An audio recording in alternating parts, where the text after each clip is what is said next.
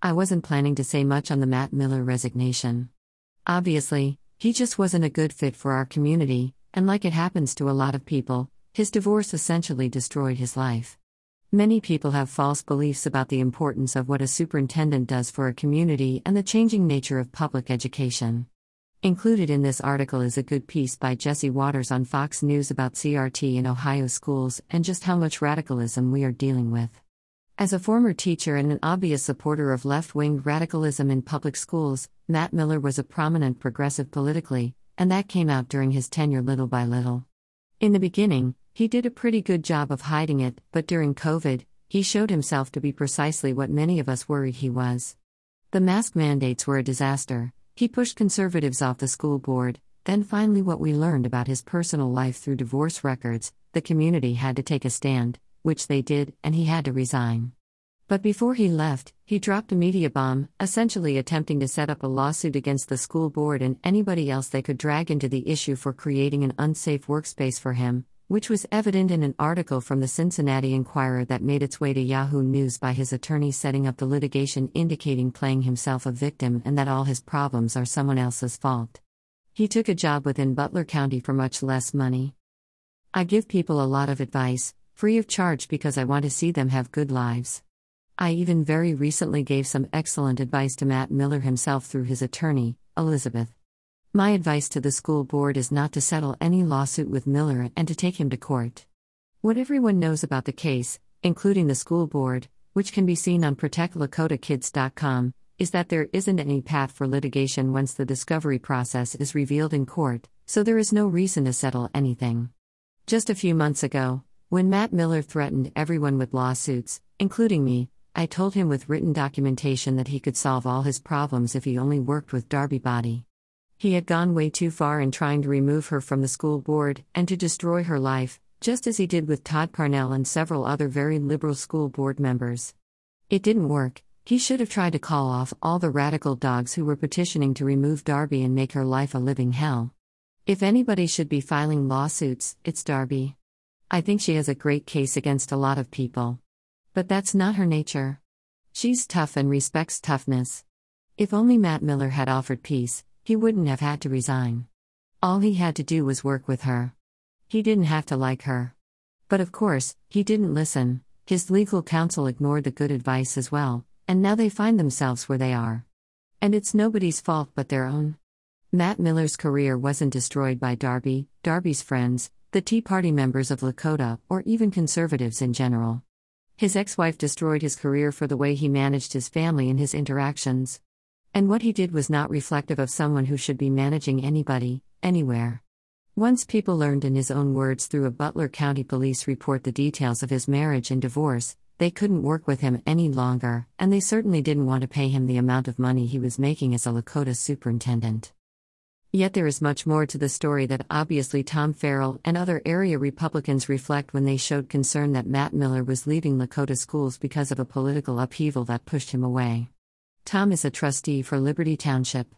I know him, I think he's a good guy. But he thought Matt Miller was like the second coming of Christ, like many do, and they worry that with some national figure like Matt Miller gone, that Lakota will suffer. So rather than make fun of all those people for their beliefs, I'll give a little more free advice that is actually worth a lot of money. But it shreds a popularly held misconception that government schools drive real estate value and that if Lakota doesn't have an excellent grade card by some expensive superintendent, people will move away and destroy our real estate industry, and our community will be destroyed. The radical union element created those beliefs, just as they have secretly pushed CRT and generous progressive lifestyles on Americans for years. They have told us that zip codes get funding, and any interruption of that will destroy our entire society. But it won't. It's time to call that bluff and let reality tell the rest of the story. Don't get suckered by the progressive playbook, and that's clearly the condition of Liberty Township trustee Tom Farrell and likely most of the Lakota School Board, and many parents who drank the Matt Miller Kool Aid and think the sky will fall just because he resigned. The sky is just fine. Here's the hard truth of reality I've lived in Liberty Township most of my life. I've traveled all over the world, and I have come to realize that it's one of the best places on earth, so I have stayed in the same area most of that time. But I have watched several regions, like Fairfield, Princeton, Middletown, and Hamilton rise and fall as real estate destinations. And do you know why people move and what makes real estate value occur, which no realtor wants to admit to in public? It's running from liberalism. When any area starts getting too many liberals on their school boards or as trustees, city councils, and mayors, when liberals begin running the show, conservative money moves to where they aren't. It has nothing to do with the quality of the schools but the degree of liberalism. Even though many of the Matt Miller supporters moved from liberal areas to be recruited by a liberal public school, Lakota and those pretentious types are now crying like babies because what they want out of Lakota is more liberalism, and they filled the houses that were built for them. Yet, they could all move away, and their homes would be sold to more conservative people who do want to live in the area because they don't want to live where liberals are ruining their zip codes. If you study the matter all over the nation, from New York to Los Angeles or to Seattle, Washington, you'll find the same truth people leave areas where liberals are in charge. Butler County, Ohio, has thrived not because of Lakota schools. Lakota schools has thrived because of the people who moved there, despite the liberalism that came from the employees. Butler County has always been a haven from liberals, and that is its actual value. I should know, I have watched it grow over many years. I used to have cows next to my house. Now it's a bunch of crybabies, Matt Miller supporting losers. I would be happy to see them leave and to take their liberal voting record with them. I could put my dog in charge of Lakota schools, and our community would still be a valuable place to live, a destination for most of the world. The school and its employees are a hindrance, not a help. Back to Tom Farrell, and politicians like him, the best thing that could have happened was Darbi Boddy. Having peaceful school board meetings is not a value, it's a lazy approach to management. But when people hear people like her defending conservative values from liberal invasions, that helps real estate value more than any other criteria. There is nothing better to show concerned parents that they are moving to a safe community than Darbi Boddy fighting to keep their children safe from the evils of liberalism, CRT, genderless bathrooms, and pushing gay lifestyles on young children, not even before they enter puberty.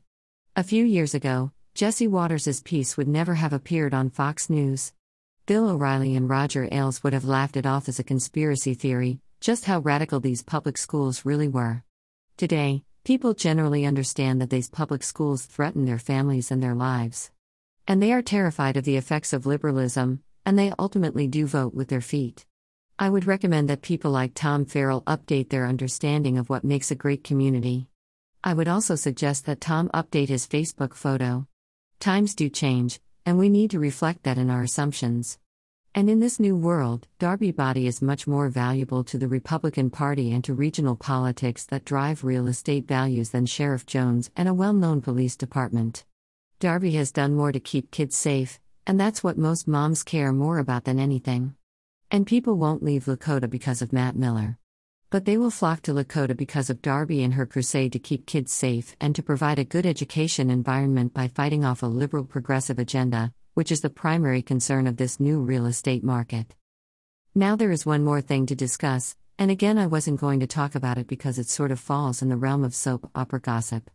But Matt Miller made it the centerpiece of his exit statements and the accusation against Darbi that her supporters may have broken into his home. This also plays into Karen Johnson from Channel 5 News, who wanted to clarify to Darbi after my video started circulating that she did not coordinate her video profile of Matt Miller serving trespassing notifications to Darbi at her home in front of her child, as a coordinated effort with the school.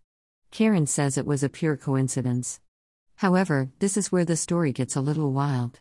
Karen Johnson was also involved in publishing the video of Darbi Boddy taking a picture of a young student in the halls of Lakota, dressed below the dress code standards, which again looks like a very coordinated event from the school to the media. It turns out that the young person photographed by Darbi was the daughter of Matt Miller's housekeeper, and she is the one who has made the statements about a break in at Matt's home. This same person also claims to have adventurous relationships with Matt Miller himself, as she has bragged about it to several people. When I learned all this, I didn't believe it. But then I read the police report, so nothing would surprise me now. And these people think they are going to last two seconds in court? The media was worried about lawsuits because of these people? Give me a break. Lazy media, lazy lawyers, lazy school board, lots of lazy people let this whole thing spin out of control. The story gets pretty bizarre from there. Apparently, this is the same person who was charged with domestic violence, knowingly causing physical harm on the 16th of January, 2023.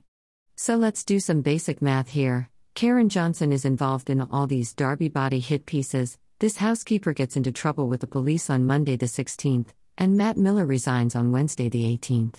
And by the 20th, Matt Miller puts out his exit letter talking about how Darbi Boddy destroyed his life and may have even broken into his home, according to the testimony of his housekeeper, who happens to be the mother of the person Darbi took a picture of in the hall as a dress code violation, that was used by Channel 5 to attempt further to pressure Darbi to resign from the school board. Hmm, I don't think we need Sherlock Holmes here to smell what is cooking in the politics of Lakota. And you know what? If Darbi hadn't taken any pictures and didn't just show up to see what was really happening in the halls of the school, we wouldn't know anything. Imagine just how much is still hidden. The only reason we know any of this is because we had a school board member who went to look for herself, and through the cover up, we learned a lot about what is really going on in our public school and their media friends who help conceal things the tax-paying public would otherwise be very concerned about. Truth is always stranger than fiction, and as far as legal challenges are concerned, Darbi Boddy has a lot to be very angry about regarding her treatment by lots of characters. And her case of advocating for much more transparency among school board members policing the schools for radical elements that are usually hidden from the public has a lot more merit. As I always say, don't judge people by what they say but by what they do. And many people are doing a lot of things, and we wouldn't know any of it if not for Darbi Boddy. Rich Hoffman. Click to buy the Gunfighter's Guide to Business.